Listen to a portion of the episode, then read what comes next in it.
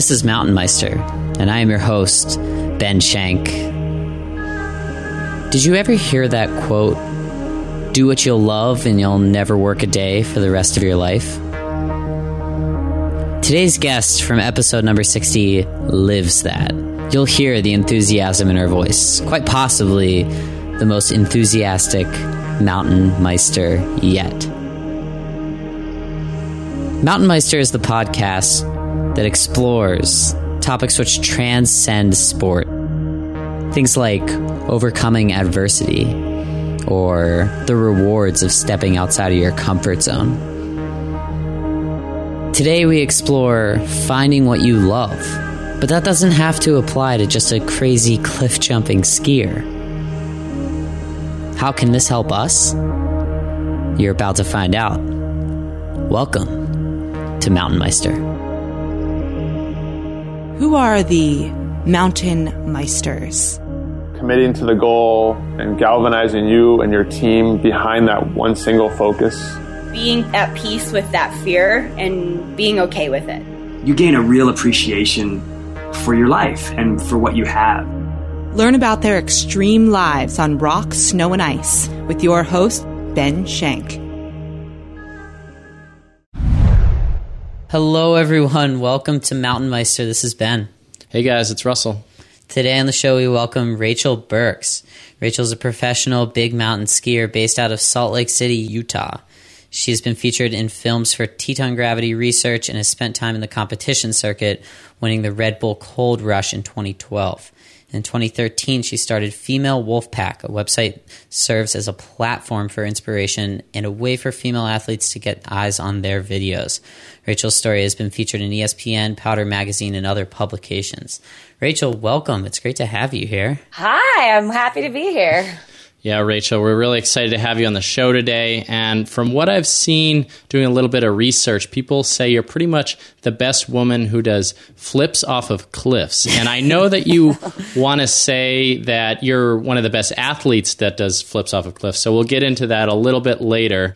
But people are usually shaped by the way that they're brought up, and it transfers over to what they're like as adults. So, what happened in your childhood to make you want to front flip off of an 80 foot cliff? I don't know if anything necessarily happened when I was a child. Um, I guess I just I watched other people do things like that, and I just decided that it wasn't. You know, I watched a lot of guys do it, you know, and I I wanted to to show that girls could do it too. And basically, I don't know. I mean, my dad's pretty crazy. You know, he had us out and he always told us that pain is weakness leaving the body. So he had us out, you know, running around the mud, mountain biking before there were mountain bikes. Um, he wanted to get us involved in skiing. So we'd go to the ski grab and whatnot and grab like, you know, used boots and skis and whatnot. And he'd take us out on the weekends and basically kind of had a like little bit of a suck it up mentality, you know, like, hey, oh, you have a boo boo? Well, you'll be fine tomorrow. You know, ice it, elevate it, you'll be fine.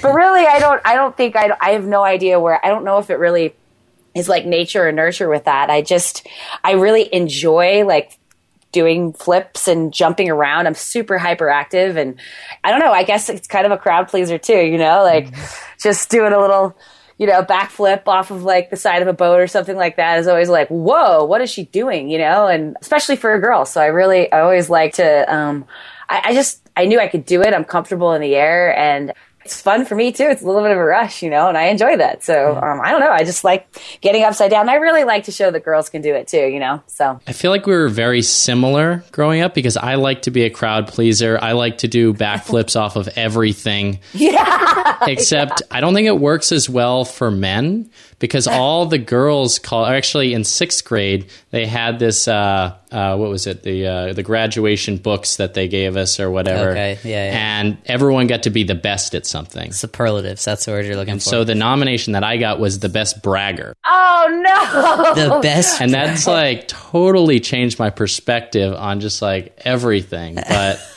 oh no! I'm just I'm glad that you didn't have such a traumatizing effect because then we wouldn't be seeing these awesome videos of you going off cliffs. So. Well, I definitely didn't.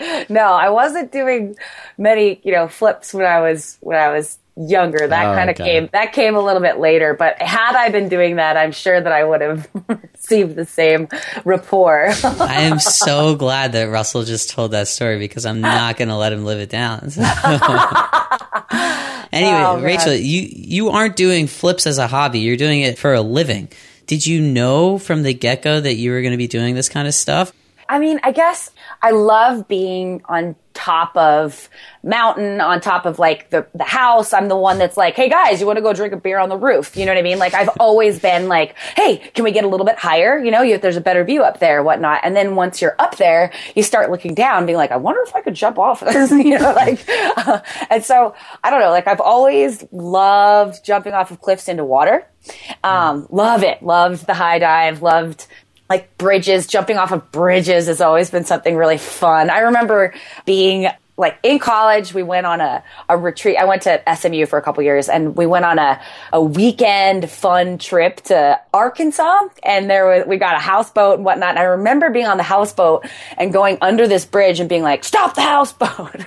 I I want to jump off the bridge, which, which, uh, was a pretty big bridge. Once I got up there, I was like, whoa, this is, woo, this is going to maybe keep the arms in. This is going to hurt, you know? Did you do it? I don't know. Oh yeah, no, I did. And, and the next day we went under the bridge and I remember looking up and being like, whoa, whoa, it's a pretty big bridge. But, um, I don't know. So I'm comfortable jumping off of things into water. And snow is sometimes even softer than water, believe it or not. And this guy, he was a fellow competitor. and I ran into him at a competition at Crested Butte, and then all of a sudden I saw him on the on the, in the tram line in, Salt Lake City, in uh, up at Snowbird, and I was like, "Oh my gosh!" I was like, "Billy, what what are you doing in Utah?" He's like, "Well, I just moved here, you know." And um, so he and I ended up kind of being partners in crime, and he loved to jump off of things. And Julian, I grew up with Julian. He, you know, I mean, he got got a name for himself out of jumping off of really big cliffs. So I have these two homies that I'm with like all the time. We're connected at the hip. Like Julian's like a brother. Billy Poole and I like lived together. We we worked together. We were super homies and we um, would just I don't know. Be I'd be standing on top of a cliff and I don't think many girls have had ski buddies like that that are just like crazy freaks of nature when it comes to jumping off of really high places into snow. And so they were kind of my, I don't know, they like trained me a little bit. And that was, that was really fun because Julian, we'd be standing on top of a cliff and Julian and Billy would be like, yeah, you got this, Burks, you got this, you know? And I'm like, I look over the edge, I'm like, I don't know, man. And, and, and, and Billy's like, yeah, you should probably backflip it. And Julian's like, yeah, you, you need you need more speed too. And I'm like, oh, you know, like. But then when you get you get to a place where you push your comfort zone and like you have those two as con- like you're confident with them, they do it. They have an art behind it. They get it, you know, and they're telling what you, you what to do. You trust them, and you can kind of play off of that. And once you see what's possible. It's like it opens a whole new. You're like, okay, I did that. I'm okay. That was crazy. I can do better next time, you know. And so you just keep pushing it a little bit. And and uh, and I, I was actually working construction with Billy one summer, and this is before I'd ever done a backflip off of a cliff. And um, we were living out. We built this like crazy whatever. We were living on the construction site, and so at night we'd go to the um, the like rec center, which had a high dive and like a dive session. You know, like from you know like eight to ten, you could jump off the high dives and just go crazy and do whatever you wanted to. Um, diving session, and I remember he was like, "Burks, I know you can do a backflip off the side of the pool. Get up there and do a backflip off the high dive, and like a gainer, you know, A gainer, And- okay. wow. yeah, a gainer." And I, I remember it took me, you know, like a full day, like, oh, I don't know, you know, and I finally, with him being like, you got this, you know, I remember doing it and the feeling was so cool. And it around, it came up, I was like, yeah. And he looked at, he looked at me and he's like, yeah, Burks, that's to look pretty good when you land it in the snow. and, and he said that to me. He's like, I, I know, I know that, that you're, that's to look good. Like that looked good. I could see that with skis on. That's to be awesome. And I felt that in the air off the high dive doing a gainer. And then I was like, okay, I can do this into snow. And so that's how it all happened. So Wow. Okay. My heart is just beating so fast right now. It's unfortunate that you don't really sound very passionate about this stuff. Unfortunately. well, I'm a little caffeinated too. So. if you'd like for our listeners, if you'd like to hear about what exactly is going through someone's head when they're going off of a 200 foot cliff, I would recommend listening to Julian's episode Rachel, before you mentioned, and this, uh, I noticed this, you said that sometimes snow is softer than water, if you can believe it or not. And Russell and I do believe it now because we saw a video of you, and you actually told me that you're embarrassed by this video, but Yeah. it's out, it's out there, and we're gonna have to address it. So you're gonna have to deal with it.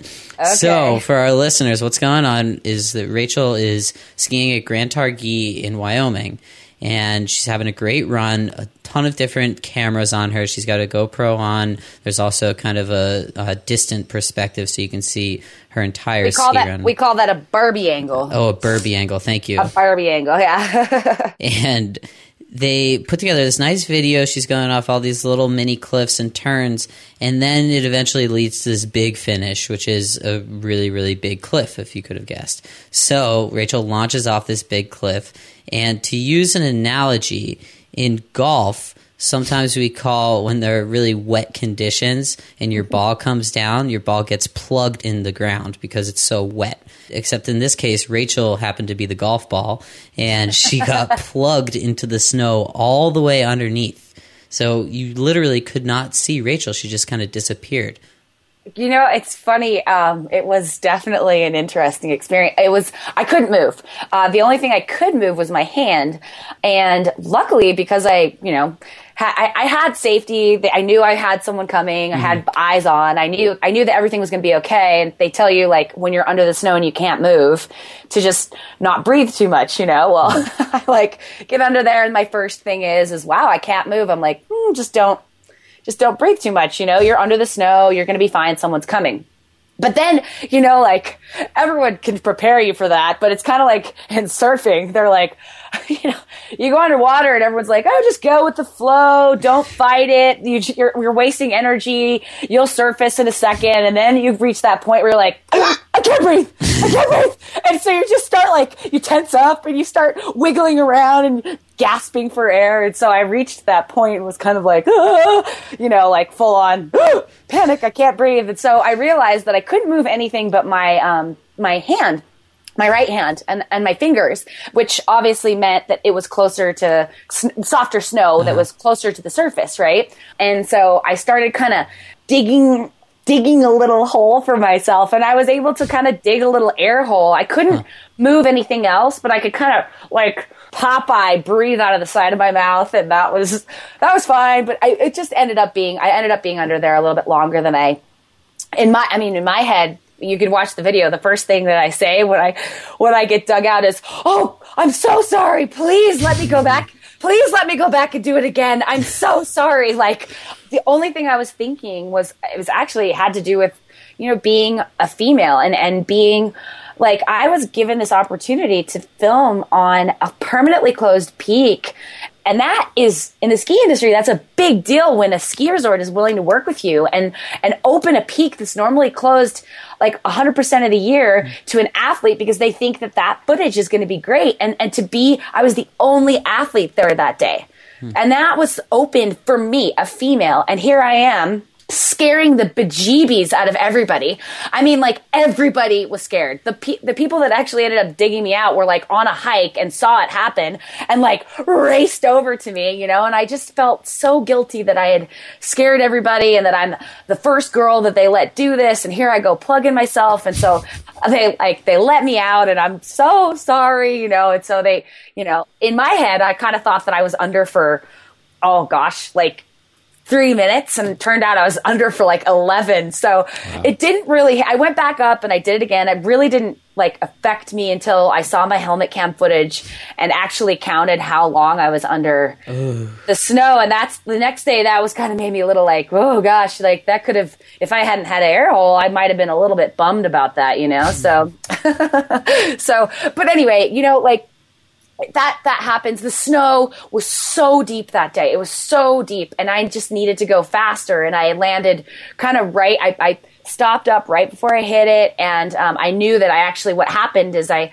i was offline. So you what, what all you can do when you're skiing and skiing something that's you've never skied before is get visual targets. So you, you imagine in your head, you're like, okay, I'm going to start here, but it's going to look totally different when you're on the slope, you know, than when you're inspecting it, you know, from the Barbie angle and whatnot. So you have to have like little visual, like, okay, I'm going to be, I'm going to be, I'm going to put my right shoulder on that little twig. And then when I go over that rock, my left shoulder is going to be on that. And then right when I go off, you're going to want to be by that one little bush, you know? Mm-hmm. And so you, you tell yourself that and you can see in the video, like I, I'm going down, things are going well. And I stop and I look to my right and I'm like, oh, that's where I'm supposed to be. Darn it. You know, I'm like, oh, well, uh, well, uh, well, dropping, you know. so, so I'm like, here goes nothing. So if I hadn't stopped and like, and, and realized, like, if I hadn't stopped, I saw that I was offline. So I kind of second guessed myself and, and that was where I went wrong. And, and, and it was my fault. And I still feel bad about it. But anyway, I'm okay and it's fine. And it was really, really, really deep snow, like yeah. really, really deep. And you know, it's funny. Julian came up the next day. He was filming too with TGR the next day. And I told him, like, Jules, man, it's like super, super deep. You know, like you jump off of a hundred foot cliff here, you're going to, you're going to go far into the snow, you know? So we were super careful about we had tons of safety. So he jumped a 100 footer that next day and we were all really close to where he would land just in case he did need to get dug out. But you know what's funny? 24 hours later, like one day later, the snow had settled just enough that you weren't going in as far. So it was soft. He, he had a great run. He popped up. He skied out, you know. And the day before, I just freaking disappeared, you know. Yeah. so it is what it is. yeah, it's it was pretty funny in that. Well, not funny, but it was. I was pretty intimidated to have you on the show when you're screaming at the people, "Don't push snow into my air hole," and they can hear that clearly. She's yelling at like, us. I was like, "Oh no!" But yeah, that was crazy. And you you do these kind of things all the time. This isn't just some random thing that you decided to do. And as you said, you're one of the first female. You feel all this pressure. Does that ever affect you that you feel like you have to go bigger than you're comfortable with? No, never at all. No way. I not, not at all. I look at things and I'm comfortable with them maybe before some other people are. Like I, I it's that whole jumping off of things and knowing that everything's gonna like I jump off of big things. I'm comfortable up high. That's not the issue. you know, that doesn't scare me. You started no. to say, and everything's going to be all right. Are you sh- are you sure about that? well, not not always, but but frankly, I mean, I'd rather I'm way more comfortable jumping off of a cliff and and going upside down than I am in some of the lines that I skied in Alaska this this winter. You know, I mean, mm. that's a whole nother can of worms. That's I mean, you've got slough just barreling down on either side of you that'll take you out and sweep you 800 feet down down a, a face. You can end up dragged over rocks, cliffs, into seracs, huge yeah. crevasses, like, and it's steep. There's snow variability. There are things that have never ever been skied before. You know, like I'm way more comfortable standing on top of a cliff. Billy, uh, Billy Poole, actually, my, my, my buddy that I learned with. He actually passed away six years ago, but I still have him and I still have Julian like here, like with me, and I'm comfortable. I know that I mean they they you know I was a little like Padawan learner, you know, like I'm comfortable. I'm comfortable on top of cliffs. I don't mind that. It's the other stuff that scares me. It's yeah. really, truly not the cliff that scares me. now, this might be a little obscure, but there is this fascination with you know mountaineering getting as high as possible. Why isn't there the same fascination with getting as low as possible? Well, I, I don't know. For it, what do you mean? For like deep divers? Yeah, there's there's not nearly as much. I feel like there's, there's quite a few. much more. Uh, well, why don't we see? So, for example, with Everest, I, I can I, I can answer that question. Absolutely, go. Okay, the the answer to the question is that it takes oxygen training and a human capacity to get to the top of Everest. It takes all sorts of technology and pressurized okay. like mechanical instruments to get you down lower and lower and lower. You know, mm-hmm. you can't as an individual decide to do that. You have to have financial backing to make some crazy pod that's going to be able to, you know what I mean? Like that's a totally different can of worms, you know? And I'm yes. sure someone out there, you guys should do some research. If someone's probably getting into getting low out there, you there, know? Like, there are people getting low. In fact, I watched a 60 minutes about these deep divers and this is incredible how deep they go and they have to what I thought was really interesting is when they go down all the way, and they do it human powered. Um, Oh, are you talking some about those flippers. guys? Russell, I'm not sure if you've heard this before. They have to pass a mental examination when they get to the surface. And Right. all Yeah, I've you have to do it. like three consecutive things, really simple tasks, and people's minds are so skewed when, because Yeah. of the pressure and the lack of oxygen that they can't like touch their nose, make a sign with their hand, and do something else in a certain order. It's incredible. It is incredible. mm-hmm. And how insane to train yourself mentally to like have a subconscious, like a post consciousness, really desire to make it back to the surface and to go lower than anyone's ever, gone before. Yeah. That's fascinating. It really is incredible. It almost makes me feel minimalized doing this podcast, but that's a different topic. Anyway, Start training, Ben. yeah. anyway, let's move on, and we want to talk about the female wolf pack. What is female wolf pack, and why did you start it? I think that there's something to be said about if you see it, then you know you can do it, you know? And and the idea is that there are a lot of women out there that are totally getting after it and would like to maybe make somewhat of a career out of um, out of independent action sports. I just feel like their their their vessels for visibility are their platforms for visibility are maybe a little bit uh, there are less opportunities for visibility for women, I think, than men in independent action sports at this moment. So the idea is to just give women a platform. It's free. You make an awesome video, like just make a little video of yourself. Nowadays, everyone has an iPhone, a GoPro, some sort of little digital camera that'll that'll that'll produce a video image, right? And all you have to do is put together like if you're doing something cool, if you I mean, even like filming your your 7-year-old daughter hitting a jump or something like that, you know, just feel good, girls getting after it in, in cool different disciplines and whatnot. Um, make a little edit and then you could submit it to the to the website and then you could have a chance at visibility next to maybe a professional athlete. So it's amateur and professional hmm. and it's just designed, it's visual content only. People don't, people don't get online and read as much anymore. They want to listen, they want to see. And so what it is is there's there's no there's no commentary, there's no like thumbs up, thumbs down, there's no I don't want any opinions. It's just visual raw content. You can formulate your own opinion. You can you can comment on it somewhere else whatever. The point is is that it's just video content. You can go to the website and just check out girls doing crazy things base jumping um, kite surfing rad skateboarding. Like i'm telling you i've showed the website to so many people and they're just like i didn't even know girls could do that you know? And that's but that's the idea Right, you yeah, know? yeah. and I and I and I um I'm not I'm not Miss like you know oh well women are the exact same as the men and they I I just think personally that I mean I I I'm not denying any sort of you know there are physiological differences between men and women but there are also places where that like gender separation if you will like the disparity between female and male athletic representation could be like minimalized like or at least broken down a little bit. So it's not such a, like a huge disparity between the two. Like I, I just believe that if women saw other women doing stuff you know they're like oh my gosh wait Rachel's doing a backflip off a cliff. I can do that you know? And then all of a sudden there are tons of girls doing backflips off the cliff and they're probably making me look like a complete pansy. But that's the goal is to like generate those ripples you know? Throw the rock in the water and be that first person or second person or whatever the visible person to, to inspire and to like have those ripples touch women all over the world and inspire them to do things that th- they might i mean who knows? Maybe it's someone you know sitting inside in Missouri that just sees a random video of a girl going kite surfing and she's like, gosh, I really want to do that. And then she makes it happen that becomes fulfilling for her and and it becomes something that she might be really good at and she seeks out and and does a lot and that that contributes to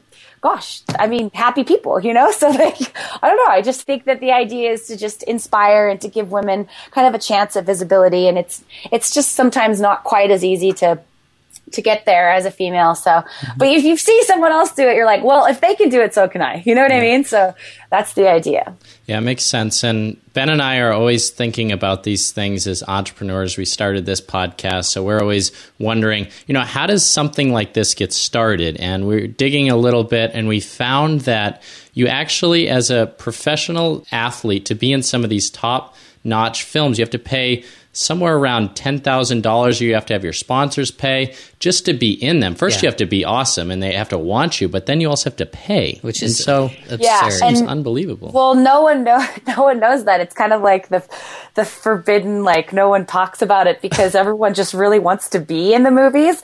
And the fact of the matter, like the true okay, I I've filmed all season this year with um, an all women's ski movie called Pretty Faces that's being produced by Lynsey Dyer and Unicorn Picnic Productions. Um, she is making this is basically like her deal, and I went through a lot of this this year and realized like the ugly truth too, to like everything is that this whole sport costs so much money, and to get I mean, to get everything in place, to get something like a big line on film, especially in Alaska, you need helicopters, you need cameramen, you need a guide, you need a heli pilot, you need a still photographer, you need all of the training that you like backcountry training. All of these things cost money.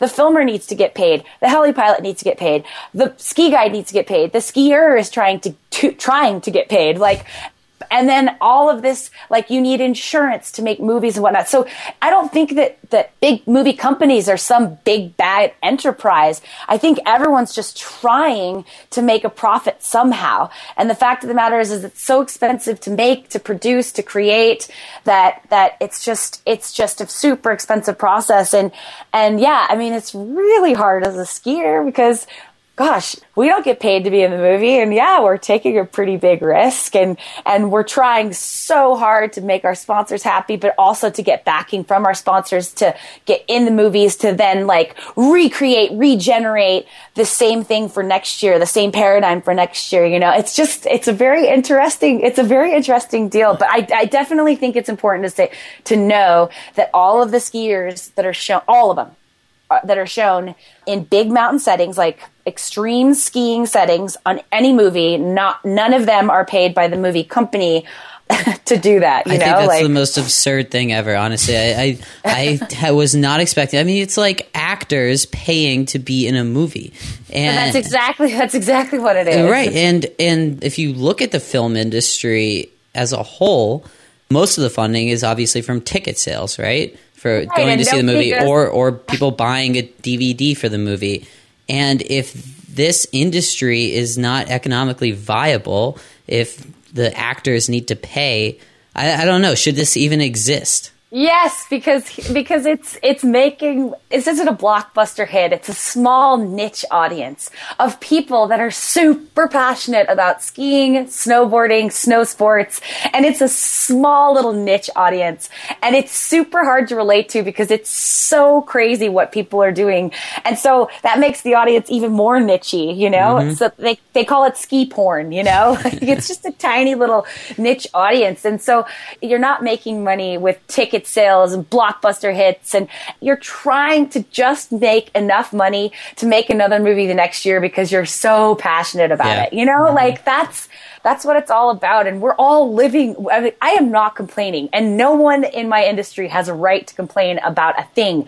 We are so lucky to be able to like my job is to fly to Alaska or to drive to Revelstoke, British Columbia or Japan or Europe and ski, you know, like mm-hmm. It's the coolest thing in the world. I don't, mind, I don't mind paying for it, you know. I feel lucky and privileged to be able to do it, and I think that's why it's kind of gotten away with being what it is. You know, it's the same as like you know working as a ski bum at, at a ski resort, right? If you're li- lifty, or I worked rentals and retail, you know, like I fit people in boots all day. Like I, like you, you do it and you get paid nothing, but you have you get a ski pass and you get to be outside in the mountains all the time. And it's just kind of like you're happy doing it. And all of us are. And all of us even the people that are making the movies you know they they love it too. So it's it's it's hard but it's just the reward is just so overwhelmingly good you know?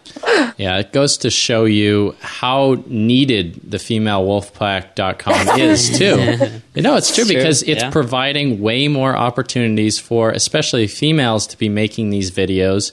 I think it's a great niche for you to have and also going back to people aren't growing up with Julian Carr. They're not like they're not that lucky. It's like true. some people are, but they don't have those kind of people around them in most cases. So it also provides more role models and it shows how important role models are in your life growing up to become the people that you want to be. So You know? I really appreciate you saying that. I think that the word role model is kind of tossed around and and and oftentimes like either belittled like, "Oh no, come on," or or vice versa given too much power, you know, like people people think that like, "Oh, role models don't really everyone is is an individual and and do role models really have that much prowess? Do they really have power to change and affect people? Or is it just media saying, oh, well, we need positive role models out there? You know, like, do, does the individual really have the power? Or is there some truth to like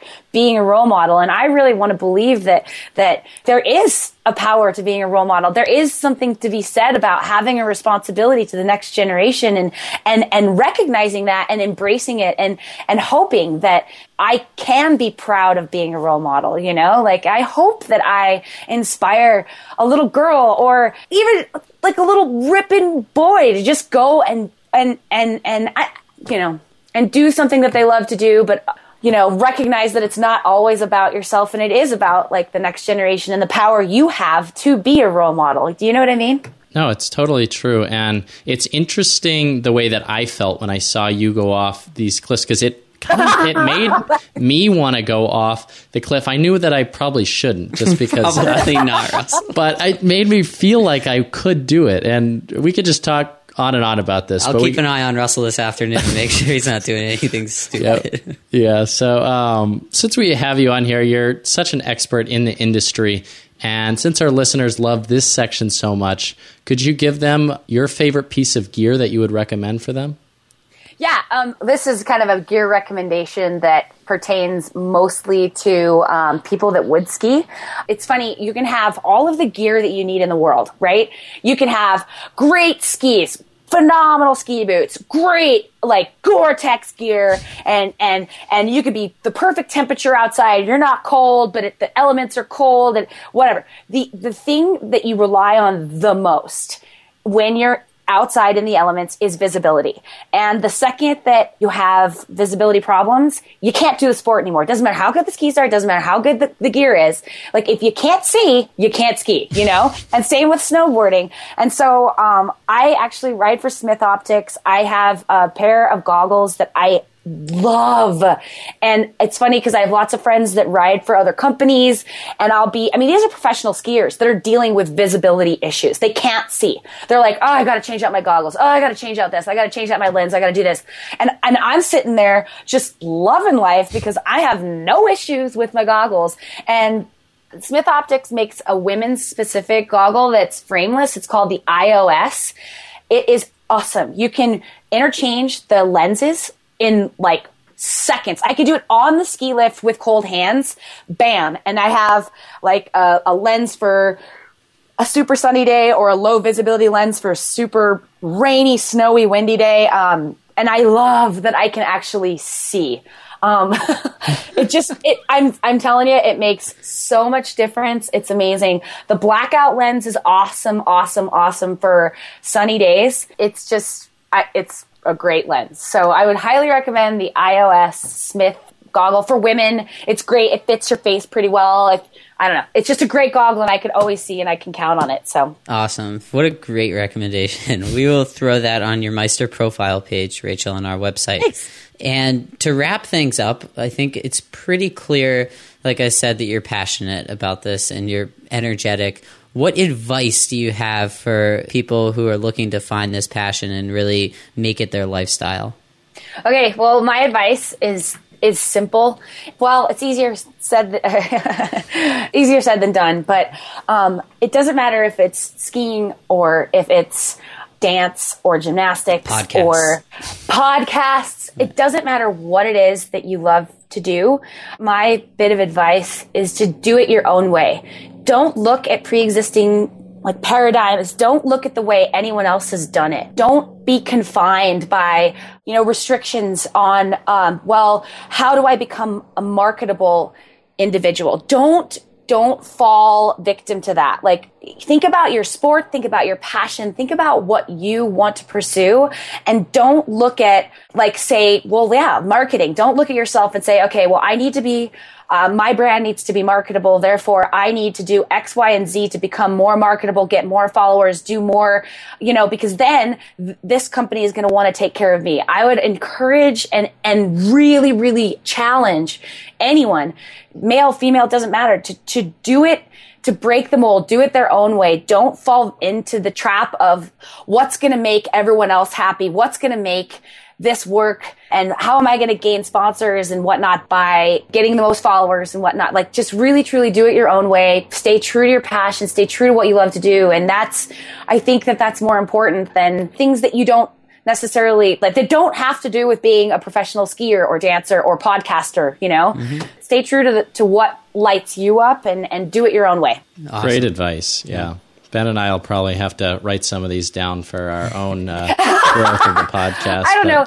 It's just tough because with with with media the way it is now, and with social media the way it is now, you know, you become a brand. You're you guys are a brand, and you ask yourself, okay, well, how are we going to reach more people? You know, and and obviously like Facebook and and and how many followers you have on Instagram, whatnot, like that. That becomes something obviously to think about because that becomes a selling point for your brand. But at the end of the day, you know, like I think women especially get maybe more followers, more supporters when they maybe exploit femininity or they become kind of super sexy and a professional athlete you know what i mean and and and the truth is is that i just you know you look at it and you're like wow well they have more followers like should i do it that way just do it your own way like stay true if that's what you want to do then do it. But like, stay true to what you believe and, and the reason that you get into it in the first place. You know what I mean? Yeah, we, we probably have to apologize to our listeners that we don't have any visual content because I'm sure they would love to look at Russell and I